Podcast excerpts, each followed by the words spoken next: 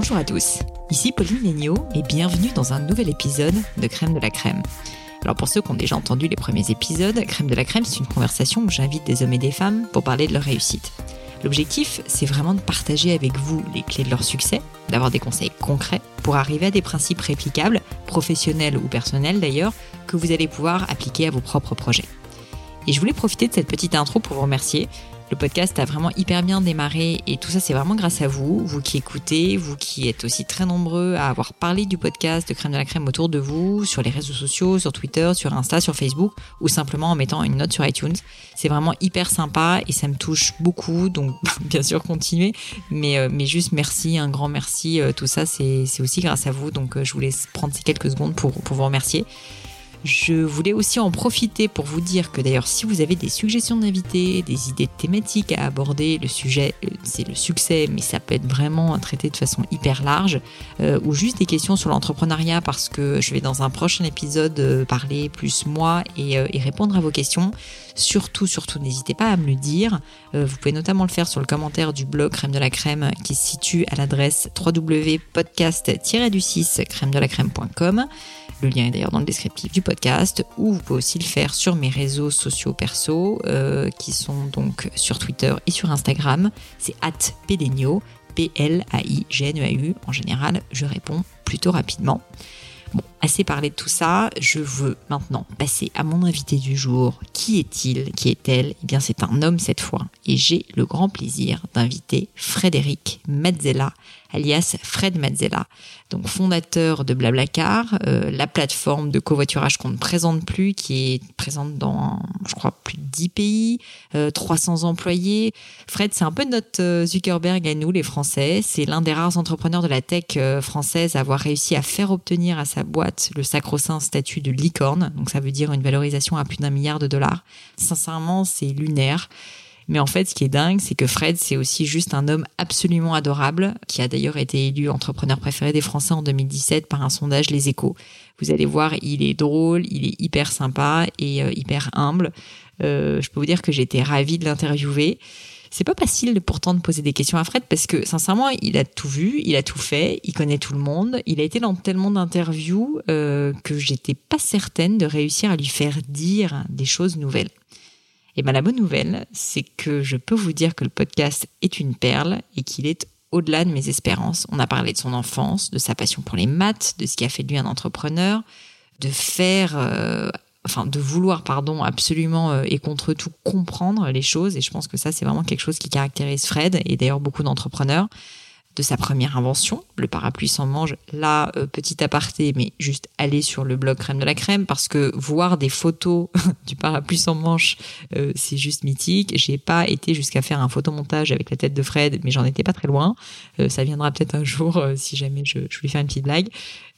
comment il a eu l'idée de la car aussi, des premières étapes et des premiers coups durs de l'entreprise des conseils opérationnels de recrutement. Il y a quand même 300 employés, c'est Blablacar, donc euh, ces conseils sont plutôt pas mauvais.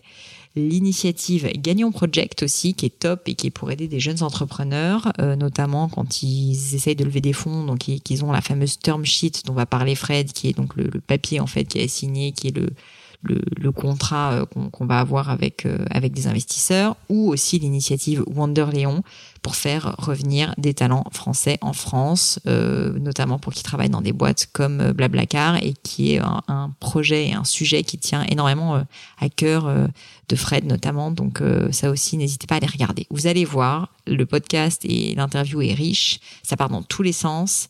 J'ai encore 10 000 questions à poser à Fred. Sincèrement, Fred, tu le sauras. On va se revoir, c'est sûr.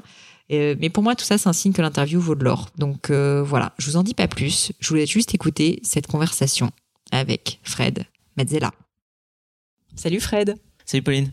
Merci beaucoup d'être avec moi aujourd'hui. Donc, euh, je suis très contente d'être avec toi parce qu'on se connaît un petit peu et que j'ai du coup fait mes petites recherches pour te connaître encore mieux, pour pouvoir te poser des questions pertinentes pour le podcast. Et du coup, j'ai découvert un truc. Je savais que tu étais fan de musique classique, mais ce que je ne savais pas, et là, j'ai découvert que tu aimes tout autant le trip-hop. Et donc, ce grand écart, je pouvais pas tellement le laisser passer. Il fallait que je te pose la question qu'est-ce qui t'a amené à la musique? Et qu'est-ce qui te plaît dans la musique? Est-ce que tu exerces toujours dans la musique? J'aime bien les questions un petit peu originales, je te préviens au début. Oui, alors il y a, y a euh, en fait il y a une citation qui n'est pas de moi, c'est Duke Ellington. Euh, qui disait qu'il n'y a que deux types de musique. La bonne et la mauvaise. Mm, c'est pas et faux. je préfère la bonne. J'imagine. Voilà. Donc, et en fait, il y a de la bonne musique dans tous les styles. Donc, euh, oui, j'aime bien le classique, j'aime bien le trip hop, j'aime bien le jazz, j'aime bien. Enfin voilà, j'aime. bien, la, bien la- la bonne musique. la bonne musique. Je voilà, comprends. dans tous les dans, dans tous les styles. Il y a aussi des styles de de, de techno que j'adore. Euh, compris de la techno world, c'est-à-dire du mixage d'instruments euh, exotiques. Tu joues, Enfin, tu joues plein d'instruments, tu joues du piano, c'est ça, je crois je joue du piano, du violon, euh, et quand j'étais ado avec les cheveux longs, je faisais aussi de la guitare et de la batterie. Très bien. J'aimerais bien trouver une petite image de toi avec non, les pas. Ne cherche pas. C'est disparu de la circulation. tu as bien fait ton travail.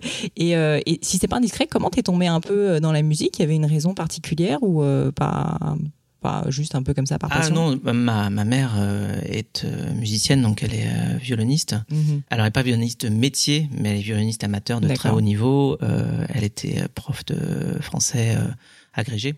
Et euh, elle faisait beaucoup, beaucoup de musique. Elle en avait fait beaucoup dans son enfance. Et donc, elle nous a beaucoup éduqués, que ce soit moi et mes frères et sœurs, à la musique. Donc, on a fait de la musique pendant très, très, très, très longtemps au Conservatoire de La Rochelle, notamment. Et t'as jamais pensé faire carrière dans la musique? Ah, si, à un moment, euh, en fait, quand je suis venu à Paris, j'avais 17 ans, euh, je suis venu en classe à horaire aménagé, ça s'appelle. Donc, euh, c'était au lycée Racine. Ah oui, c'est solide. C'est le truc où tu fais moitié du temps, euh, justement, tu t'entraînes et tu fais de la musique, et moitié du temps les cours, c'est ça hein? Ouais, c'est ça. Donc, en fait, je passais les moitiés de mes journées de 8h à 14h en cours. Donc, c'était un terminal euh, scientifique. Et à côté de ça, j'allais rue de Madrid au conservatoire tous les après-midi de, de 14h à Tu travaillais 20h. déjà petit- pas mal à l'époque. Bah, je, je- voilà, je travaillais, je faisais mes études, on va dire, euh, normales, scolaires, euh, scientifiques. Et puis, à côté de ça, euh, beaucoup de musique. J'étais au conservatoire, donc, euh, qui s'appelait à l'époque le CNR, euh, enfin, Conservatoire supérieur de Paris CNR, en piano. Et donc, euh, je faisais à moitié euh, ma terminale et à moitié du piano. Ça marche. Et du coup, comment t'as décidé de, entre guillemets, lâcher ça et euh, de ensuite t'orienter vers un, un cursus qui n'avait rien à voir, qui était complètement scientifique? Enfin, j'ai compris que tu faisais les deux en même temps, mais euh, il y a un moment, j'imagine, où t'as pris la décision de pas poursuivre la carrière musicale. Peut-être juste c'est la raison, tes parents, euh, la vie qui a fait que, mais, mais comment ça s'est passé? Je me suis dit qu'il y a certaines choses qu'on peut faire en parallèle et d'autres qu'on doit faire en série. Voilà, ça doit rappeler quelques souvenirs. Mais donc euh, voilà, je pouvais pas faire en- parallèle très bien et des sciences et de la musique. Ouais, et je me suis dit bon, si je veux faire des sciences, c'est maintenant que ça se passe. Donc euh, maths sup, maths et puis la suite. Mm, Et je pourrais toujours faire de la musique plus tard. Et je n'ai pas renoncé à m'y remettre euh, plus tard. très bien. Et si je veux faire de la musique, euh, bah, si je le fais maintenant, je pourrais pas faire des sciences plus tard. Et comme j'adorais les deux, j'adorais les maths, la physique et, et aussi de l'autre côté la musique, euh, je me suis dit, bon, je vais faire d'abord des sciences et puis ensuite je ferai de la musique. Voilà, c'est un petit peu un, un séquençage. Donc j'ai plutôt fait en série qu'en parallèle, même si j'ai continué beaucoup à prendre, euh, à, enfin, à fréquenter le conservatoire euh, en piano jusqu'à ce que j'ai 22-23 ans, parce que même après, quand je suis parti aux États-Unis, je continue à prendre des cours euh, au conservatoire de Stanford euh, en musique, en jazz. Top.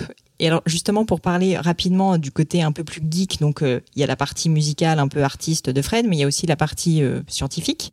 Donc peut-être que les deux d'ailleurs sont plus liés qu'on ne pense. Mais en fait t'étais quand même un petit geek euh, d'après ce que je compris dès que t'étais petit, parce que j'ai entendu parler d'une espèce de machine incroyable, donc qui est un parapluie sans manche, c'est ça? Ou un- enfin non mais en gros d'après ce que je comprends t'as commencé très très tôt à t'int- à t'intéresser aussi à la science et à tout ce qui était te- technique. Oui, bah, j'adorais. euh, bon, déjà, j'ai démonté un nombre de, de télé et de radio réveil et de vélo euh, incalculable. Je les remontais pas toujours, mais euh, enfin, j'ai essayé. Euh, donc, j'adorais le- l'électronique aussi. Je faisais beaucoup de soudure de, de tout un tas de, de circuits intégrés. Quand j'étais très jeune, je, autrement, ouais, j'essayais d'inventer des trucs. Alors là, c'est vrai que j'en ai parlé une fois de, de faire des, un parapluie. Ah j'ai fait euh, mon sans- boulot hein, tu vois. Ouais, j'ai fait mon un boulot. parapluie sans manche. Mais non, mais parce que je trouvais bête que quand on a un parapluie, on a un bras immobilisé. C'est pas faux. Voilà. Et donc, euh, Et bah, parfois on- les deux quand il y a beaucoup et de vent. parfois les deux. Voilà. Donc, euh, donc euh, j'avais imaginé un système. Alors j'ai vu que depuis, il y a une invention beaucoup plus intelligente que la mienne qui est sortie. Mais ça, c'est pas encore massif. Ouais. Mais j'ai vu Ça des gens encore été avec- une prochaine et opportunité. je trouvais ça génial. C'est un parapluie, ouais. C'est un parapluie qui s'accroche autour de la tête. D'accord. Faut pas avoir honte, mais euh, par contre ça marche. Bah, euh, ho- honnêtement, avec un parapluie déjà, avec un manche, le premier qui a sorti un parapluie avec un manche, Il devait avoir l'air un peu débile Et au début, ouais. Il devait être à peu près sûr de lui, quoi, Ouais, parce ouais, que c'est sûr que c'est un peu compliqué. Donc c'est pas pire de se dire que bon bah après on a un parapluie accroché autour de la tête avec Mm. un anneau, euh, mais ça. du coup on a les deux mains libres. Messieurs, Donc- dames, vous le saurez. Prochaine invention à, à créer le parapluie euh, pour tête. On le saura. Mais euh, c'est l'idée en fait de Fred à la base. Il faudra quand même lui, lui rendre, lui rendre l'honneur de, de Non, cette non, idée. ça- moi, non, moi c'était sans manche, mais ça s'accrochait sur les épaules. D'accord. Et en fait, Ah, là, c'est beaucoup plus intelligent, ça s'accroche à la tête. hmm, D'accord. Donc il y a eu du progrès. Donc euh, voilà, mais ça existe déjà, hein, on peut déjà l'acheter, hein, c'est déjà commercialisé, Très bien. Euh, mais c'est pas. J'essaierai de trouver des images et de les mettre sur le blog du podcast pour que vous puissiez visualiser à quoi ça ressemble. Euh, et donc, donc euh, effectivement, un amour un peu des sciences et de la technique et juste du montage, démontage, tout ce qui est un peu mécanique, j'imagine. Moi, donc, j'aime bien comprendre comment ça marche. Voilà. C'est ça. Ce, qui me, ce qui me frustrait sur toutes les machines électroniques euh, auxquelles je pouvais avoir accès, c'était de pas comprendre ce qu'il y avait dans les boyaux. Donc je- voilà, première chose que je faisais quand on m'offrait quelque chose, c'était de prendre mon tournevis, de le démonter, d'essayer de comprendre ce qu'il y C'est avait bien, dedans. tes parents devaient être contents. Oui, mais ils savaient. hein, c'est- à un moment, ils savaient. Ils avaient compris. Au bout du 18e Walkman euh, des faits, ils ont compris. En gros, ce, côté euh, tout comprendre, essayer de démonter les choses, remonter les choses, ça, c'est quelque chose, ça t'a donné envie de travailler là-dedans. Euh, Plus tard, quand t'étais petit, tu, voulais faire quoi? Non, c'était pas, enfin comment dire, c'était pas intellectualisé à ce point-là. Euh, je pense que c'est juste une curiosité euh, qui m'a mené à essayer plein de choses. Voilà, je pense que c'est juste euh, peut-être un peu ma nature d'essayer de comprendre beaucoup de choses. Et donc, euh, en fait, c'est quand on me met quelque chose en face que je ne comprends pas, je vais chercher à le comprendre. C'est un, un trait de caractéristique assez euh, fréquent chez les entrepreneurs et encore plus chez ceux qui réussissent, je dirais. Voilà, donc euh, du coup, je pense que c'est ce trait de personnalité euh, probablement qui a fait que à chaque fois qu'on m'a parlé de quelque chose de difficile ou d'obscur ou de- d'incompris ou de voilà, de- tout simplement challenging, ça m'a attiré. Mm. Voilà, parce que j'ai envie de comprendre qu'il y a dedans. Top. Donc tu fais une maths sup, maths spé, tu rentres euh, dans une très grande école française et là j'ai vu un truc qui m'a étonné, c'est que tu es parti faire un master à Stanford en informatique. Et en Mm. fait, juste pour remettre en contexte, c'est 1997 si je me trompe pas, enfin à peu près par là. Mm. Et à l'époque, sincèrement, il y avait rien. Il y avait peut-être Amazon, mais il y avait à peine Google, il y avait euh, à peine Apple. Enfin, il y avait bon Apple si, mais il y avait pas, par exemple, Instagram, Facebook. Enfin, Ah bah non, globalement, ouais, quand même, la Silicon Valley était beaucoup moins à la mode que maintenant. Et en France, surtout, on parlait pas du tout de tech et de, de ça. Qu'est-ce qui t'a donné envie d'aller là-bas? Parce que tu venais quand même pas du tout de ce secteur. Ce qui m'a attiré, c'était les, les images de synthèse. Je trouvais ça phénoménal qu'on puisse utiliser les ordinateurs pour générer des images et générer un monde euh, imaginaire. Il commençait à y avoir quelques films qui sortaient. Bon, il y avait déjà beaucoup d'effets spéciaux évidemment, mais euh, il y avait aussi des films. C'était le moment où Toy Story venait de sortir Ouais. Et c'était les premiers films euh, complètement d'animation Mm, mm. où on arrivait à créer des, des émotions, tout un univers euh, extrêmement créatif, rien qu'avec des machines. Et ça, je trouvais ça fascinant. Donc du coup, euh, la première étape pour moi, ça avait été d'aller voir euh, aux Arts Déco, juste à côté, rue d'Ulm. Donc je faisais mes études donc euh, au 45 euh, rue d'Ulm, à l'ENS, et les Arts Déco, ça doit être le 41 ou Ouais, c'est juste 39 à rue d'Ulm, enfin je sais Mm. plus, c'est juste à côté. Et j'étais allé voir là-bas pour euh, prendre des cours de euh, d'imagerie de synthèse Ah euh, mais vraiment orienté pour le coup artistique. Donc j'étais dans, dans la classe, c'était que des gens euh, extrêmement artistiques. Pour le coup, c'était pas des gens scientifiques. Et donc on faisait euh, du logiciel à l'époque qui s'appelait 3ds Max. Bah ouais, mais qui existe Qui toujours. euh, euh, Enfin, moi, par exemple, avec Gemio, on peut utiliser 3ds Max euh, pour faire du rendu de, de bijoux, parce que tu sais, nous, bon, bref, petit aparté, on utilise l'impression 3D, et notamment, on a beaucoup utilisé dès les débuts, en fait, le, le visuel 3D pour générer les images sur notre site, plutôt que d'avoir à prendre des photos, Mm. retoucher les photos, ce qui prend beaucoup de temps. Oui. Et 3ds Max fait partie des logiciels qu'on utilise encore. Voilà. Bah donc on, on peut faire aussi euh, non seulement des, des superbes images, mais aussi beaucoup d'animations Ouais. euh, en- justement avec 3ds Max.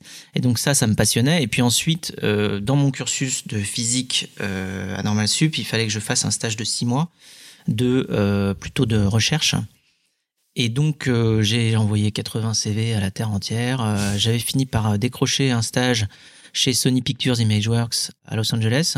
Finalement, euh, juste au dernier moment, avant que je parte, ils m'ont appelé en me disant qu'ils avaient euh, atteint leur quota de, de stagiaires euh, pour l'année euh, expat. Et donc ils pouvaient plus me prendre. Donc du coup, je me suis retourné euh, sur, j'ai refait une démarche pour retrouver quelque chose. Et finalement, j'ai réussi à rentrer en contact avec Stanford. Et euh, ce qui s'appelait euh, à l'époque le National Biocomputation Center, qui était un, une joint venture entre euh, la NASA et Stanford Mm. et le, le département d'informatique de Stanford. Et donc ils m'ont pris pour un stage de six mois et par- pour faire de la chirurgie virtuelle. Donc c'était de l'image 3D, mais appliquée à la chirurgie, c'est-à-dire euh, créer des environnements virtuels dans lesquels on va pouvoir opérer Mhm. avec des images, avec des forces simulées et avec toute la dynamique justement physique nécessaire pour modéliser le, le- le corps humain. Et donc en fait, ils avaient besoin de quelqu'un euh, qui était bon en physique Mm, mm, mm. Oui, pour modéliser toutes les interactions, parce que là-dedans il y a tout, hein. il y a de la mécanique euh, des Ouais. fluides, il y a de la mécanique des Ah bah, solides. C'est euh, le- l'objet le, plus complexe. euh, voilà, il y a tout. quoi. Il y a D'accord. tout. Donc euh, en fait, euh, modéliser le corps humain, c'est très compliqué euh, physiquement avec plein d'équations. Et en plus, on rajoute ensuite une autre complexité qui est que il faut qu'on puisse calculer tout ça très rapidement sur des machines de 1999. Donc Ouais, en fait, euh, même si c'était des très grosses machines et très espèces de puissantes. gros blocs. Je t'imagine dans une salle avec des énormes Voilà. machines. comme Et ça. en plus, euh, alors pour les images, il faut générer 24 images par seconde pour que l'œil ait l'impression Mm. que c'est continu. Mm. Mais pour le toucher, il faut générer 500 euh, Mm. updates par seconde parce que euh, nos doigts sont en fait euh, beaucoup beaucoup plus sensibles Que les yeux, ouais. les yeux. Et donc si quelque chose est par exemple à 100 euh, updates par seconde, donc 100 Hertz, on le sent dans les doigts, ça va vibrer.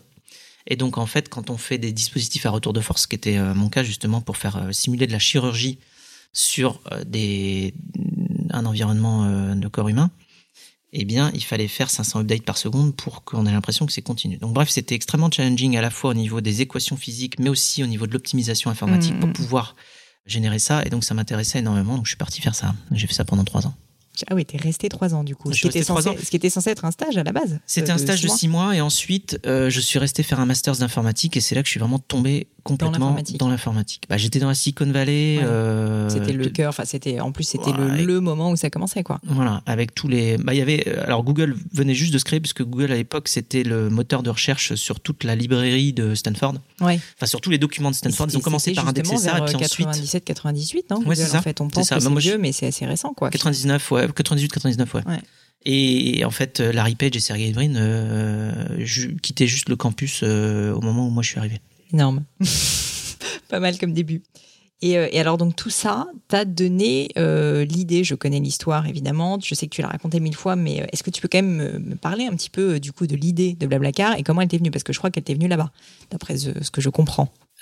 Alors, Non. non. La réponse est non. Bah écoute, dis-le-moi. réponse Alors, explique-moi d'où elle est venue, cette idée. Enfin, disons que l'idée, elle, elle, elle, est- le fait que je me suis rendu compte que l'idée était puissante, c'est aussi parce qu'elle résonnait avec beaucoup d'expériences de ma vie. Donc oui, elle, elle résonnait avec une expérience de vie euh, en Californie aussi, D'accord. mais euh, aussi avec plein d'autres.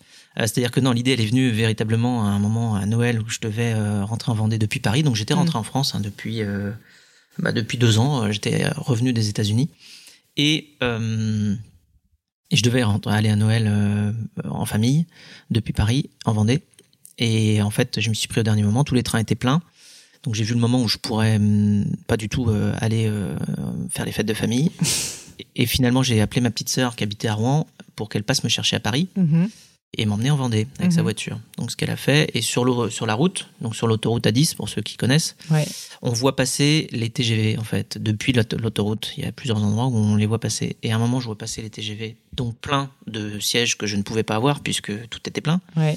Et en même temps, je vois euh, Des centaines de voitures vides ouais. Avec Euh, un mec à bord, quoi. avec une personne à bord en me disant mais en fait c'est marrant parce que là il y a un train super plein euh, à droite là qui roule super vite et il y a des centaines de voitures super vides qui C'est juste l'équation dans ta tête. qui vont en le, même temps. le- côté ingénieur fait que tu, tu buguais je là. me suis dit ouais que en fait des places libres pour aller en Vendée il y en avait Ouais, des milliers mais elles étaient pas dans les trains elles étaient dans les voitures et donc il fallait les indexer parce que pour le coup Bien personne n'était allé ramasser les, les, les, les places dans les voitures euh, comme ça une par une pour les mettre dans un gros moteur de recherche et les mettre à disposition pour qu'on puisse les chercher. Et là, moi, j'avais eu de la chance, je connaissais ma sœur, donc Mm. euh, je savais qu'elle avait des places libres dans sa Mm, voiture. Mais il fallait connaître ma sœur pour faire ce. Paris-Vendée-là euh, ce jour-là, ce qui n'était pas donné à tout le monde. Non. Voilà. Et donc euh, de là, j'ai pas dormi pendant 72 heures en me disant mais c'est tellement simple, c'est tellement bête comme chou. Et puis donc bah, ensuite ça s'est pas arrêté. J'ai commencé, enfin progressivement j'ai commencé à lâcher un peu tout ce que je Mhm. faisais d'autre pour me mettre à développer, euh, coder cette plateforme-là, puis ensuite euh, rassembler toutes les énergies autour de moi, euh, trouver les les bonnes personnes. Alors au début évidemment des plutôt des, des amis qui Oui. vont être motivés avec moi. Juste à donner des coups de pouce. et puis ensuite, ça. à chaque nouvelle rencontre, se dire bon, cette personne-là est vraiment Mhm. très très intelligente.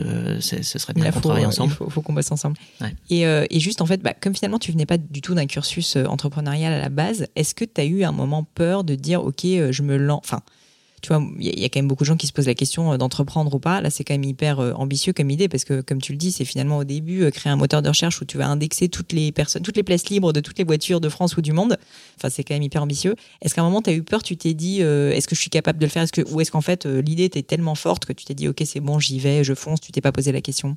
En fait, moi je me suis dit c'est un peu qui tout double, c'est soit ça marche et ça cartonne, soit ça marche pas. Mm. donc ça c'est déjà faut faut accepter ça je me suis dit, il n'y aura pas de milieu. Hmm. Et il y a deux raisons qui me faisaient dire qu'il n'y aurait pas de milieu. C'est que, d'une part, si ce service-là avait existé, je l'aurais connu. Donc ça veut dire que c'est vraiment quelque chose de massif parce que je voyageais beaucoup, je oui, voyage même toujours aux États-Unis, tout ça, ça n'existait pas. Non, je voyageais beaucoup et donc du coup, toutes les manières de se déplacer, je les connaissais, que ce soit euh, en bus, en vélo, en trottinette, en avion, en train, enfin je connaissais tout quoi. et ou le stop aussi. Et cette manière-là, je je la connaissais pas. Mm. Donc euh, je me suis dit pourtant c'est une bonne manière de se déplacer. c'est clair, ça paraît cohérent. Euh, donc si ça existait de manière massive, je le saurais. Et donc ça veut dire que le jour où ça existera, ce sera massif. Mm. Déjà ça ça donne une notion du fait que oui la route va être longue euh, qu'on ne sait pas par où euh, commencer, mais que, le, que au bout ça marchera. Et oui, et l'autre conviction en parallèle, c'est que si ce service-là existait, je l'utiliserais. Mmh. Ça, c'est sûr. C'est hyper important. C'était sûr. Mmh. C'est-à-dire que moi, si ce, si j'étais persuadé que si ce service-là existait, je l'aurais utilisé. Et donc, euh, je me suis dit, bon, je suis quelqu'un de normal, donc il n'y a pas de raison. Et t'en parlais autour de toi, j'imagine, à euh, tes amis, tout ça, ta sœur, etc., qui auraient pu aussi l'utiliser, quoi. Et t'as as testé un petit peu quand même l'idée, j'imagine. Ouais, après, c'est difficile hein, pour euh, chacun de se projeter dans des choses qui mm. n'existent pas. C'est-à-dire qu'il y a un moment, quand on est entrepreneur, on finit par tellement se projeter dans un monde qui n'existe pas encore que pour nous, beaucoup de choses deviennent évidentes parce qu'on est, on est loin dans la réflexion de ce qui n'existe pas encore, mais qu'on a envie de construire. Et donc pour nous, il y a beaucoup de choses qui sont évidentes, qui ne le sont pas pour des gens qui mm. abordent le sujet pour la première fois, parce que en fait la chose n'existe pas encore, donc c'est difficile de la décrire. Mm.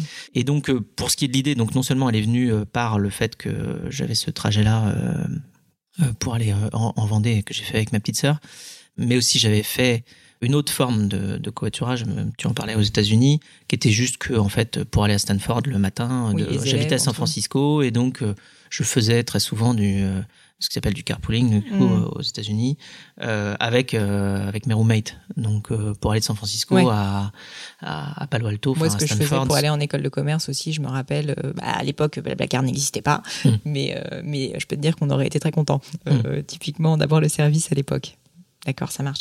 Et, et, alors, tu me parlais justement un peu des premières étapes et du début. Donc, tu me disais, en gros, j'ai l'impression que tu t'es lancé tout de suite dans le code et dans, bah, en fait, le produit, quoi. Enfin, dans le fait d'avoir d'avoir un site.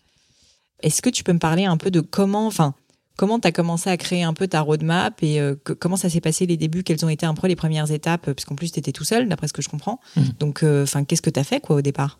Ma, manière de, de me rassurer, oui, ça a été de me plonger dans le code assez rapidement. Euh, pour manière de se rassurer, c'était, tu, crois que c'était ça? Oui, oui, oui. Ah, si, enfin une manière d'être concret, d'agir, d'avancer, de voir comment on avance et de, de, comprendre comment ça peut marcher comprendre assez vite qu'il faut introduire des coordonnées GPS, euh, que voilà, il faut un moteur de recherche, euh, comment ça marche, euh, enfin après quel type de base de données on va utiliser derrière, quel type de moteur de recherche, quelle techno existante on va pouvoir assembler pour faire marcher la chose. Bon, moi, ça me rassurait parce que j'étais informaticien, hein, enfin j'avais fait beaucoup d'informatique.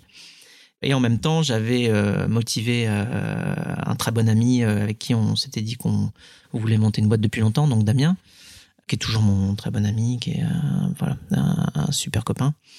Et donc on a commencé à coder tous les deux. On était tous les deux euh, avec des profils d'ingénieurs. Alors lui il avait fait comme Paris, on était ensemble en maths sup, maths spé.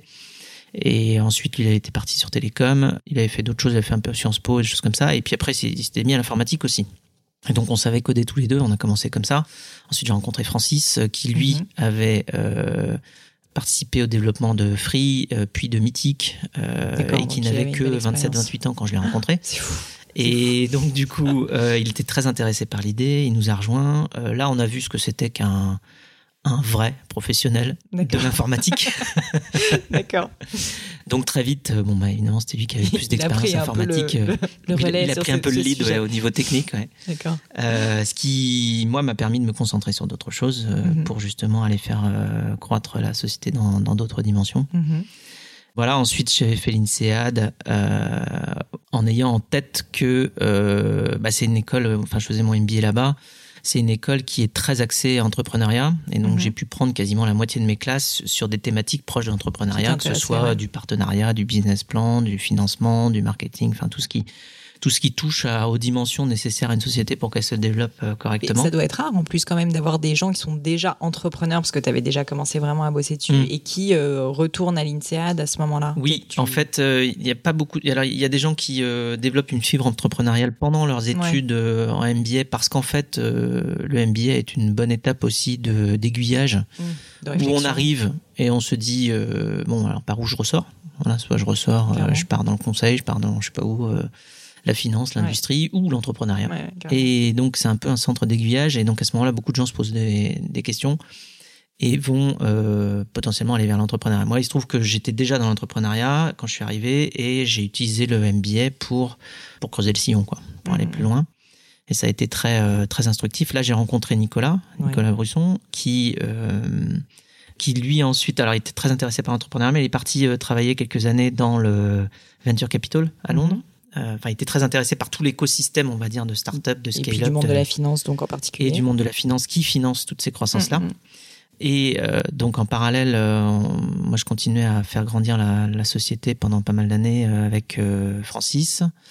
Donc à cette Euh, époque, il n'était pas encore impliqué vraiment chez. chez- donc à l'époque, ça non, il m'a aidé sur, euh, sur des levées de fonds. D'accord. Euh, au moment des, des, des, levées de fonds, notamment euh, 2009-2010, euh, on a fait une levée de fonds de 600 000 euros où là, il m'avait aidé euh, à, à faire en sorte que les conditions de levée soient, Ouais, soient, soient- soient soient bonnes. bonnes. euh, voilà, parce que la première fois, on reçoit une term sheet, c'est on ne sait pas comment la lire. on sait pas comment la lire. Voilà, exactement. C'est pour ça d'ailleurs que maintenant on est beaucoup mieux structuré parce qu'avec le Galion, là, le, Ouais. le- tout le The Galion Project là qu'on a lancé entre groupes d'entrepreneurs, eh bien, euh, on s'est tous mis autour de la table et on a essayé de réfléchir à à des term sheets euh, Mhm. standards, Idéal, ouais, idéales, standard.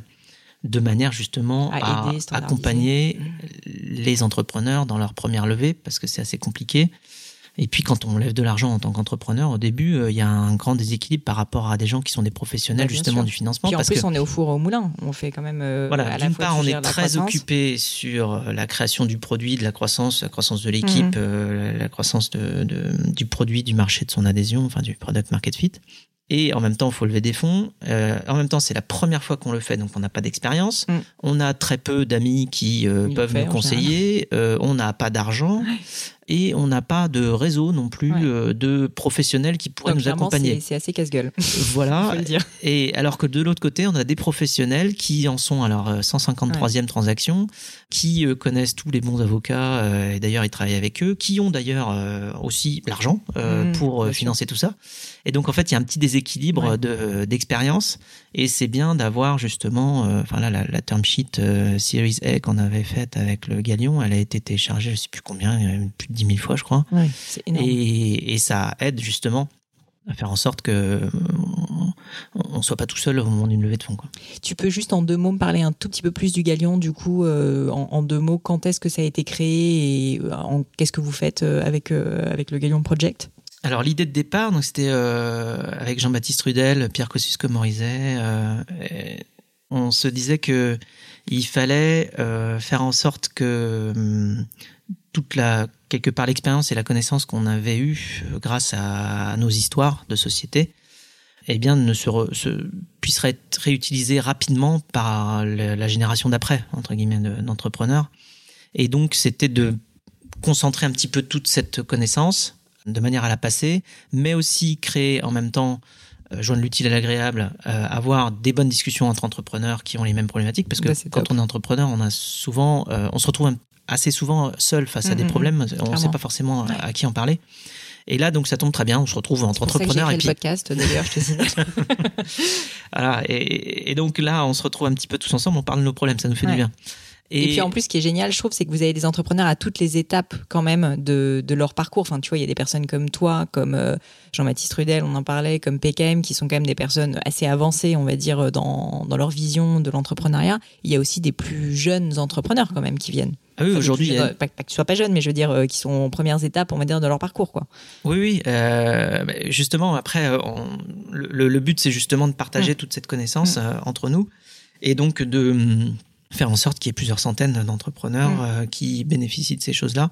Donc, il y a un groupe d'une hum, je sais pas combien aujourd'hui, c'est euh, entre 150 et 200 euh, entrepreneurs qui sont dans le dans le Galleon Project. Mhm. Et au-delà de ça, on crée des espaces de réflexion qui vont être, justement, quand je parlais de joindre l'utile à l'agréable, Mhm. très souvent, on va dans des endroits, soit plutôt une plage pour aller faire du surf ou du kitesurf, soit euh, plutôt au ski. euh, c'est plutôt des week-ends. On Ouais, prend sur le week-end en général Ouais. parce que du coup, euh, euh, ça évite de le prendre sur la semaine. Ouais, ouais, que puis c'est un moment aussi, tu es peut-être un peu plus détendu, tu peux parler plus de sujets un peu de fond, essayer de prendre du recul, euh, j'imagine. Bah, ouais, puis ça permet c'est- une sorte de, de team building entre entrepreneurs, Mhm. quoi. Et donc c'est extrêmement bénéfique pour tous les gens qui participent. Bon.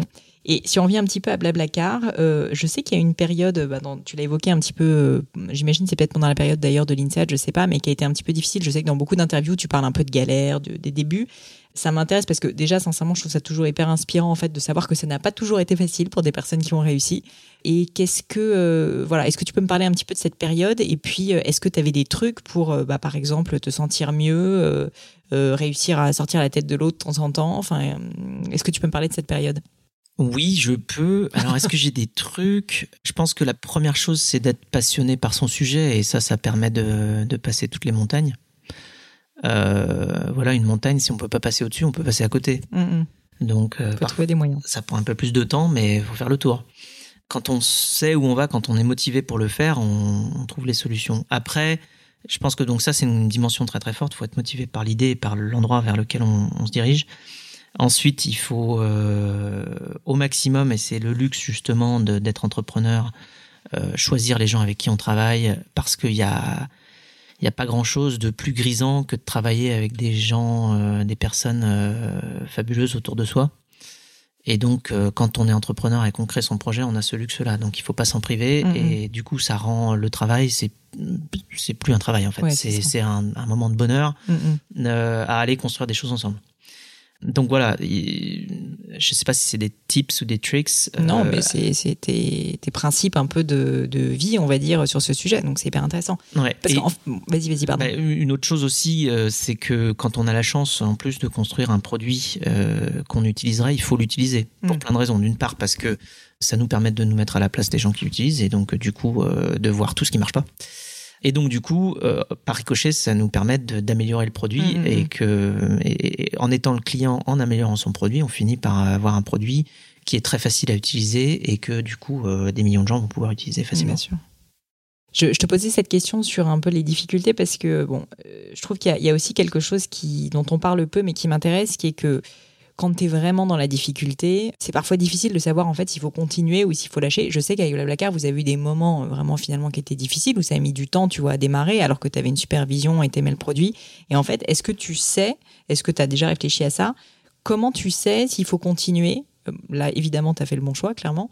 Mais euh, à quel moment, en fait, tu dis, OK, il faut que je laisse tomber? Ou à contrario, en fait, euh, je me dis, non, en fait, il faut que je m'accroche. C'est eux qui ont. C'est un peu tous les autres qui n'ont pas compris. Je suis en avance sur mon temps, tu vois. Et, et je dois continuer. Est-ce que tu as une réponse à ça ou non? Oui, il y en a une. Euh, Il y en a une, c'est je voyais pas ce que je pouvais faire qui me motiverait plus. Ça, c'est génial comme réponse, déjà. Parce que je me disais, si je fais pas ça, en quel je crois profondément, euh, je suis prêt à y mettre toute l'énergie qu'il faut, je vais faire quoi? Ouais. Et est-ce qu'il y a quelque chose qui me rendra plus heureux le matin euh, en me levant que de faire ça? La réponse c'était non. Donc, de toute manière, tu n'avais pas le choix. J'avais pas le choix. Le seul chemin, c'était c'était devant et, et plus loin. Et de trouver les moyens de faire avancer. Voilà. En général, on les Mm. trouve quand on est vraiment. euh, Et je me souviens d'une fois comme ça, euh, c'était assez dur de me démoraliser quand même. Pourtant, j'en ai rencontré. Je me souviens d'une fois d'avoir rencontré comme ça un journaliste, ça devait être en 2008 ou 2009, qui, euh, qui, alors il voulait absolument visiter les bureaux. Qui était chez toi, peut-être C'était chez moi. et, et donc, il s'imaginait, je sais pas que peut-être c'était, c'était, qu'il y avait beaucoup de gens qui travaillaient, mais en fait, Mm. non, enfin, c'était dans mon salon. Et, et euh, moi, je, à l'époque, je faisais du, du code euh, euh, dans mon salon. euh, Matin, midi et soir, et voilà, avec mon chat. Et, et voilà. Donc, euh, et euh, finalement, donc, il, il vient me voir et euh, il me dit Bon, alors, il n'y a pas grand monde sur votre site. Euh, de toute manière, le peu de personnes qui fréquentent votre site. Sympa euh, déjà, bonne entrée en matière. Il n'y a pas grand monde sur votre site, je sais pas pourquoi je suis là. Bon, le peu de personnes qui fréquentent votre site, de toute manière, ne vous versent rien, ne vous payent pas, donc vous n'avez pas de revenus. Euh, vous comptez tenir combien de temps Quelle horreur c'est Quelle hein. horreur, c'est dur. Et donc là, j'étais un peu à court d'arguments parce que je vais quand même présenter la vision et tout. Et je lui dis, écoutez, euh, savez, je m'appelle Mazzella, j'ai des origines italiennes, je peux manger des pâtes pendant 10 ans. Euh, reparlons-nous dans 10 ans. Au revoir, monsieur. Très bien. Voilà. Et donc, en fait, il y avait ce côté, euh, dans tout mettre en œuvre pour que ça marche, il y a aussi le côté extrêmement euh, économique euh, frugal mm. qu'il faut avoir. C'est-à-dire que j'avais vite compris que la meilleure manière de pas perdre beaucoup d'argent, c'est de pas trop en dépenser. Oui, au, début, euh, clairement, se concentrer uniquement sur euh, produire et pas trop, pas trop dépenser. Non, pas trop dépenser. Et donc, du coup, ça, c'est très important dans les, dans les premières années. C'est vrai que maintenant, là, donc un peu plus de dix ans plus tard, on se retrouve dans des situations où parfois les sociétés, y compris très jeunes, lèvent beaucoup d'argent et donc n'apprennent pas forcément le côté extrêmement important de la dépense euh, très utile. Mm, mm, mm. C'est-à-dire que chaque euro compte et qu'il euh, faut bien tout calculer. Non, mais clairement. Mais c'est alors c'est une très belle transition vers une question que je voulais te poser. Enfin, je voulais parler maintenant un petit peu de Blablacar aujourd'hui et de, tout ce qui est euh, croissance et gestion de la croissance. Et alors on voit beaucoup de startups qui lèvent des fonds. Vous vous en avez levé énormément aussi. Est-ce que, bah, du coup, je commence par ça. Est-ce que tu auras un conseil pour ces personnes qui tout d'un coup lèvent beaucoup d'argent? Et qui euh, se retrouvent projetés en fait de bah, j'ai quasiment pas d'argent, je suis frugal ou c'était les débuts à euh, tout d'un coup j'ai plein d'argent à dépenser. En général, quand tu lèves des fonds, faut le dire aux auditeurs, il y a quand même euh, voilà, des conditions derrière, notamment de croissance, de recrutement. Enfin, on, ne lève pas des fonds comme ça. Il y, a, un plan en fait qui est donné quand même aux investisseurs. Mais est-ce que tu as, euh, as un truc à donner ou est-ce que tu as des conseils à donner sur euh, comment euh, justement bah, garder finalement cette éthique un peu de la frugalité et où est-ce qu'il faut pas la garder? Au contraire Enfin, quel est ton avis là-dessus? Alors moi, il y a une petite chose très finalement très importante que j'ai faite, mais sans faire exprès, et je me suis rendu compte que ça avait quand même un caractère euh, éducatif euh, fort. C'est que le montant levé est allé sur un compte en banque qui n'était pas le compte courant, qui n'était pas le compte courant de la société. D'accord. Il était sur un autre compte qui appartenait à la société, mais c'est pas le compte avec lequel on Donc, tu paye. Tu voyais pas quand tu allais euh, sur le compte, tu voyais pas la grosse somme comme ça. Tu vois pas tous les zéros.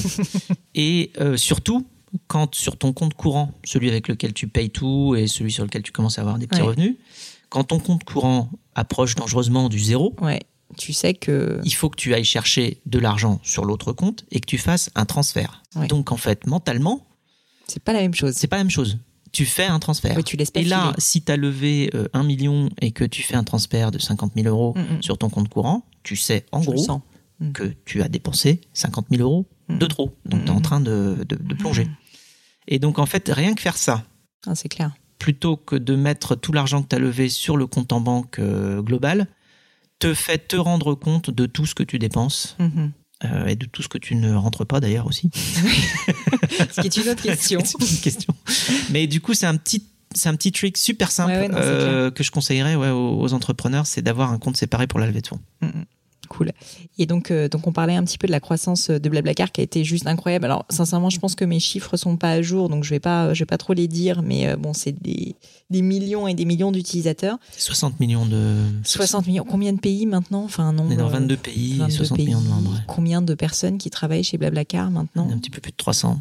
Incroyable, donc 300 personnes. Et donc vous êtes quand même passé globalement de, ben, de toi, ton chat et euh, Francis et quelques autres personnes à, à 300 vraiment, mais dans un mouchoir de poche. Je voulais parler de recrutement parce que je sais que ça fait partie des choses qui sont très importantes dans la croissance rapide et notamment toi, tu m'as dit que tu avais une vision euh, du recrutement euh, qui était euh, la tienne. Est-ce que tu peux m'en parler? Bah, Déjà, c'est pas seulement qu'elle est la mienne, c'est que je pense qu'elle est celle de tous les entrepreneurs, mais c'est le recrutement, c'est absolument clé dans la croissance. Hein. Se, tromper surtout dans les premières années sur des recrutements, c'est autant de temps perdu, mmh. autant d'énergie perdue, autant d'argent perdu. Donc en fait, c'est extrêmement important de faire une bonne adéquation entre le projet, les compétences nécessaires, l'état d'esprit, la culture et les personnes qu'on recrute. Mhm. Euh, parce que ce sont les personnes euh, qu'on recrute au tout début qui vont euh, faire marcher ou non le projet. Et mhm. chacun a un impact colossal dans les premières années. Donc, ça veut dire qu'il faut être extrêmement attentif à cela. Et ensuite, il y a une deuxième et, et, ensuite, il y a une deuxième chose qui est importante aussi, surtout quand on veut partir à l'international, c'est de réussir à attirer des bons talents internationaux. Mm. Mais là, c'est encore une autre paire de manches. Donc voilà, le, le recrutement doit être pris extrêmement au sérieux, c'est le plus important au début. Et notamment ce en fait, le, recrutement, c'est quelque chose de particulier comme euh, matière, entre guillemets, c'est-à-dire que on peut passer dix entretiens et se retrouver au bout à se dire qu'en fait, aucune des dix personnes qu'on a vues ne sera la bonne pour euh, la suite de l'histoire. Et ça, c'est très très très dur à admettre euh, en tant qu'entrepreneur très opérationnel, parce que ça ça veut dire inconsciemment, on se dit ah j'ai perdu. Alors si c'est une heure d'entretien par, par, personne, j'ai perdu dix heures. Et en fait, non. Euh, la raison pour laquelle on n'a pas perdu 10 heures, c'est parce que déjà, on a affiné son besoin en le confrontant à différentes personnes. Donc, on finit par mieux savoir mm-hmm. euh, la personne qu'on cherche. Mais en plus, euh, en fait, le recrutement, c'est comme ça. Il faut l'admettre, c'est pas une matière comme les autres. C'est pas une matière sur laquelle on passe une heure et on a un résultat, ou on passe 10 heures et on a un résultat. Ben, on peut passer 10 heures et ne pas avoir de résultat. Ça, c'est très, très dur à admettre. Et donc, en fait, l'erreur classique dans laquelle on tombe en recrutement très facilement, c'est de euh, se dire au bout du cinquième ou sixième candidat, oh, c'est bon, lui ça par lassitude un peu. Par lassitude un petit peu, mm. puis surtout parce qu'on a autre chose à faire, de se dire, ah, allez, c'est bon, c'est bon, euh, je, le sens, lui, ça va marcher. Et en fait, en fait, il faut pas. et euh, mais ça, enfin, je pense qu'il y a un trait commun chez beaucoup d'entrepreneurs que j'ai rencontrés qui est d'apprendre à dire non. Euh, et d'une certaine manière, c'est ça aussi, mais parfois d'apprendre à se dire non à soi-même euh, mm. quand euh, tu as, voilà, as rencontré 10 personnes. Finalement, il y en a des sympas, il y en a qui plus ou moins feraient à peu près le job, mais c'est pas exactement ça. faut savoir être super dur et honnête avec mm. soi-même. quoi. C'est. Ouais. Après, il y a une, sorte de, petite phrase en, en recrutement qui qu'on utilise beaucoup, qui est quand il y a un doute, il n'y a pas de doute. Qui est un peu dur, mais c'est un peu dur. Mais, quand on a un doute euh, dès le début, on l'utilise aussi chez Ça risque de on a moins d'employés, mais on le dit quand même. Ça, ça risque de s'amplifier par la suite et donc ça ne marchera pas. Bah, disons qu'en fait, si déjà quand les choses vont bien, il y a un doute, quand les choses vont pas bien, c'est sûr que c'est plus compliqué. Mm. Et vous avez mis en place un peu des, des, process euh, justement dans le recrutement, parce que tu me parlais de, de 10, 10 euh, personnes à recruter. Typiquement, vous faites passer combien d'entretiens pour euh, quelqu'un qui rentre chez Blablacar, par exemple? Comment ça se passe? Euh, on est entre 1 et 3% suivant les postes. Mhm. C'est-à-dire pour 100 personnes qui se présentent, euh, entre euh, une et trois. Donc c'est assez sélectif. oui. Et du coup, c'est en plein d'étapes. Alors déjà, ce qu'on a fait aussi beaucoup au niveau de la culture, on parlera après de, de, recrutement plus largement avec le programme Wonder là, que j'avais lancé avec d'autres sociétés, d'autres entrepreneurs. Mais on a mis plein de process en place. ça va de commencer par demander des questions aux candidats. D'accord. Avant en même, avant en fait, vous Oui, parce qu'en fait, ça, ça évite d'avoir euh, des gens qui postulent dans 80 euh, ou 100 euh, sociétés le fameux, le fameux, avec la, même la, même lettre de motivation. ils ont juste changé le nom de boîte, quoi. Voilà. et donc, du coup, on veut en fait des gens qui vont venir travailler pour le projet en question pour un peu comme les essais justement quand tu rentres dans un MBA quoi d'après ce que je comprends. Voilà il faut il faut faut expliquer euh, ta motivation mais pas une motivation générale euh, j'ai envie de travailler dans un endroit cool. Une motivation euh, pour cette société là et donc ça ça fait gagner beaucoup de temps en termes de recrutement parce que déjà on n'a que des gens intéressés. Ensuite nous ce qu'on a fait comme effort très très important, c'est d'extérioriser notre culture d'entreprise de manière à ce que quelqu'un qui veut un postuler chez Blablacar a un aperçu assez complet de la culture dans laquelle il va rentrer. Et donc, ça veut dire qu'on a euh, extériorisé, exprimé nos valeurs, euh, la manière de travailler, enfin tout un tas de choses qui sont propres à, notre culture. Ensuite, eh bien, il y a plusieurs euh, process. Il peut y avoir des tests en ligne, il peut y avoir des tests physiques à venir passer chez nous, des interviews Skype qui prennent un quart d'heure ou 20 minutes au lieu de prendre trois quarts d'heure, une heure sur place qui fait déplacer tout le monde, qui peut faire perdre du temps à tout le monde. Donc là, on commence par des petites interviews Skype, on dit direct, euh, ça va prendre mm. euh, un quart d'heure, 20 minutes. Et, euh, Vous faites déjà énormément d'écrémage en amont avec toutes ces, tous ces process pour ensuite, j'imagine, prendre un peu plus le temps uniquement sur le top tier à la fin. Voilà, et après, ça va jusqu'à, pour les meilleurs candidats, leur demander de faire une étude de cas sur un cas concret ah sur lequel nous, on est en train de travailler, sur lequel justement les équipes réfléchissent mm-hmm. et vont pouvoir interagir avec la personne et voir si effectivement c'est une personne avec laquelle ils ont envie de mm-hmm. travailler, si c'est quelqu'un qui a une valeur ajoutée pour l'équipe. Et où là, ça prend beaucoup plus de temps, évidemment, puisque ça peut être des sessions à plusieurs personnes mm-hmm. avec euh, ce candidat-là. D'accord, bon.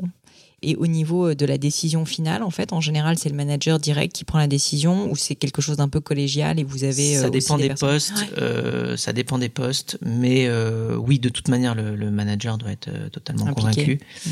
Et ensuite, oui, il y a une validation euh, de par d'autres par- euh, d'autres managers ouais. aussi. Ça marche. Avant de, avant de passer euh, à- aux dernières questions, est-ce que tu peux me parler justement de Wonderléon Tu m'en as parlé rapidement là. Est-ce Oui. que tu peux me m'expliquer un petit peu ce que c'est? Alors Wonder Je sais, Léon, mais- qui est né sous le nom de autres. Reviens Léon, euh, c'est une initiative qui vise à mettre en avant justement toutes les sociétés du digital euh, fabuleuses qu'on a en France pour euh, contribuer quelque part à faire rayonner l'éco- l'écosystème du digital à l'étranger pour attirer des talents internationaux Mhm. dont on a énormément besoin Ouais, dans nos sociétés du digital voilà parce que en fait quand on commence à vouloir euh, du coup s'étendre à l'international ce qui est très souvent le cas dans les sociétés du digital il faut pouvoir attirer les bonnes personnes, les bons talents. Il faut des talents internationaux. On peut pas créer une société internationale avec des gens qui sont franco-français euh, ou qui n'ont jamais mis les pieds euh, à l'extérieur de la France. Donc il faut en fait vraiment des gens qui connaissent l'international. Ça veut dire quoi? Ça peut être soit évidemment carrément des gens de, des- autres pays qu'on va faire euh, venir travailler dans les sociétés françaises, mais aussi euh, des Français qui ont pu partir Ouais. 5 ou 10 ans ou 15 ans à l'étranger et qui euh, ont vu des sociétés du digital, notamment je pense aux États-Unis, mais euh, évidemment ça peut être l'Asie, ça peut être l'Amérique du Sud, mais euh, qui ont vu beaucoup d'autres sociétés du digital euh, grandir, qui ont une très forte expérience de digital et de l'international et qui sont des gens euh, très très précieux pour des sociétés euh, du digital notamment en France qui euh, veulent s'étendre à l'international. Et donc en fait c'est assez dur de déjà de trouver ces personnes, trouver ces de personnes, les motiver aussi de les revenir. motiver. Voilà. Donc toute l'initiative vise à être, à mettre en avant notre écosystème français Mhm. pour attirer les talents internationaux. Euh, donc des Français qui ont pu passer pas mal de temps à l'étranger notamment, et ensuite euh, contribuer à leur recrutement dans les sociétés, puis ensuite les aider, euh, notamment quand euh, ils décident par exemple de revenir en France avec euh, avec toute la famille et leurs enfants. Oui, bien sûr. Ah oui, donc carrément, vous apportez une aide aussi à la Ouais, on peut les réinstallation. aider, voilà, à, à obtenir tous les papiers administratifs qu'il faut, euh, à les aider dans leur euh, réimplantation. Donc ça va de de les aider sur l'ameublement d'un appartement, trouver l'appartement, trouver une babysitter, trouver des écoles, enfin voilà tout, Ouais, ouais. tout ce qui tout ce Enfin, qui une peut aller vraie avec. aide locale, quoi. Voilà. Et donc euh, le programme, on l'a renommé euh, Wonder Léon euh, justement l'année dernière pour euh, aller euh, plus vers l'international. On commence à avoir des sociétés, d'autres sociétés européennes pour lesquelles Super. on fait le même travail, donc notamment des sociétés en Allemagne, visant à mettre en avant cette fois l'écosystème digital européen Mhm. vis-à-vis des autres continents. Génial. Bah, et donc, euh, pour euh, si jamais des personnes sont intéressées, il faut aller tout simplement sur wonderleon.com. C'est On, Wonder on Léon. vous trouve, euh, on vous trouve facilement. Super. Je termine par quelques petites questions. J'aime bien poser parfois des petites questions rapides, un peu plus perso pour mieux te connaître, mais euh, qui sont rapides, je te, je te rassure. Alors, on a parlé de musique. Est-ce que tu peux me parler un petit peu de morceaux? Bah, Par exemple, quel est le dernier morceau que tu as, écouté?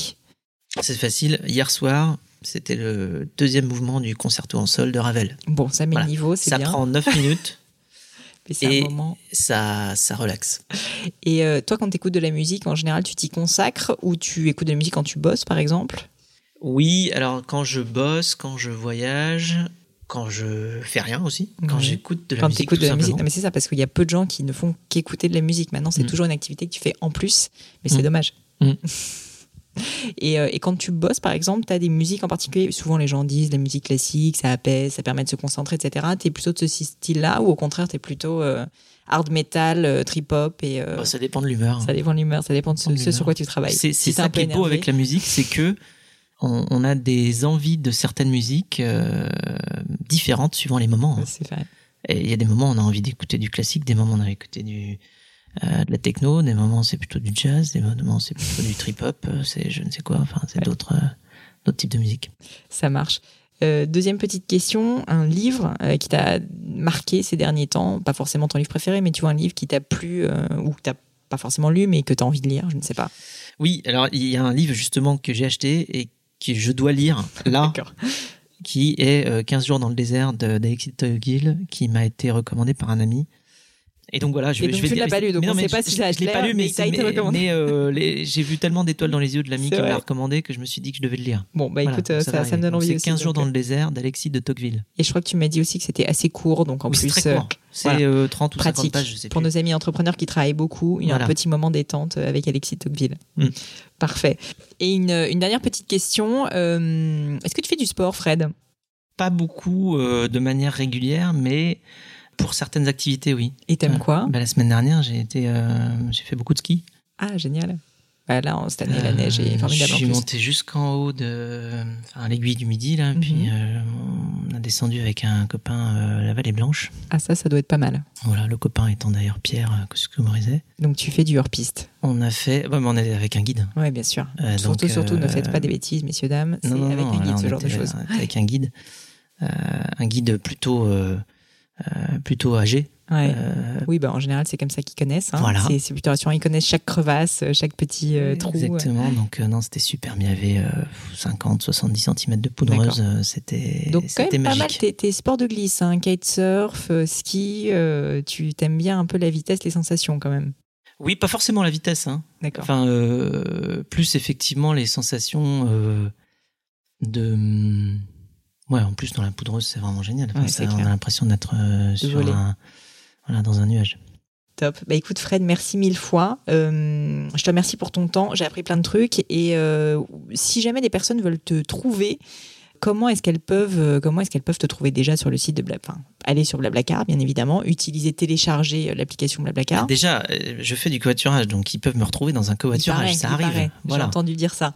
Ça, quand on, quand, Bon, il y a pas mal utilise Blablacar, on a une petite une chance de un- voyager avec moi. Une sur 60 millions, Voilà. mais bon. Alors, on a plus de chances de voyager avec moi si on va vers la Vendée Ou le ski.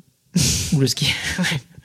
Euh, voilà, non, autrement, bah, euh, oui, euh, LinkedIn, euh, Twitter. euh, LinkedIn, Twitter, c'est euh, Fred Mazzella en général. Euh, On peut Ouais, oui, ça euh, oui euh, Mazéic, c'est ça, je crois, sur oui, Twitter. mon Twitter euh, handle, c'est. euh, Exactement. je mettrai ça en tout cas dans les notes de l'épisode. Bah écoute, merci mille fois pour ton temps et euh, je te dis à très bientôt. À bientôt.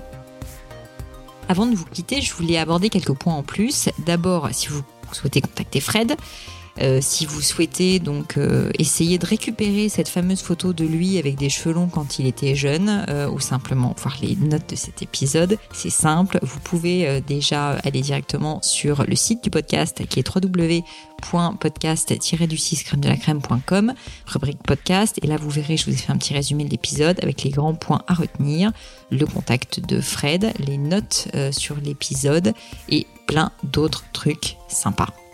Aussi, si vous souhaitez me contacter pour me poser des questions, proposer de nouveaux invités, surtout n'hésitez pas à le faire. Vous pouvez le faire directement sur Twitter ou sur Instagram avec le pseudonyme Pelenio. Donc c'est Pelenio, L-A-I-G-N, E-A-U, et je réponds plutôt rapidement.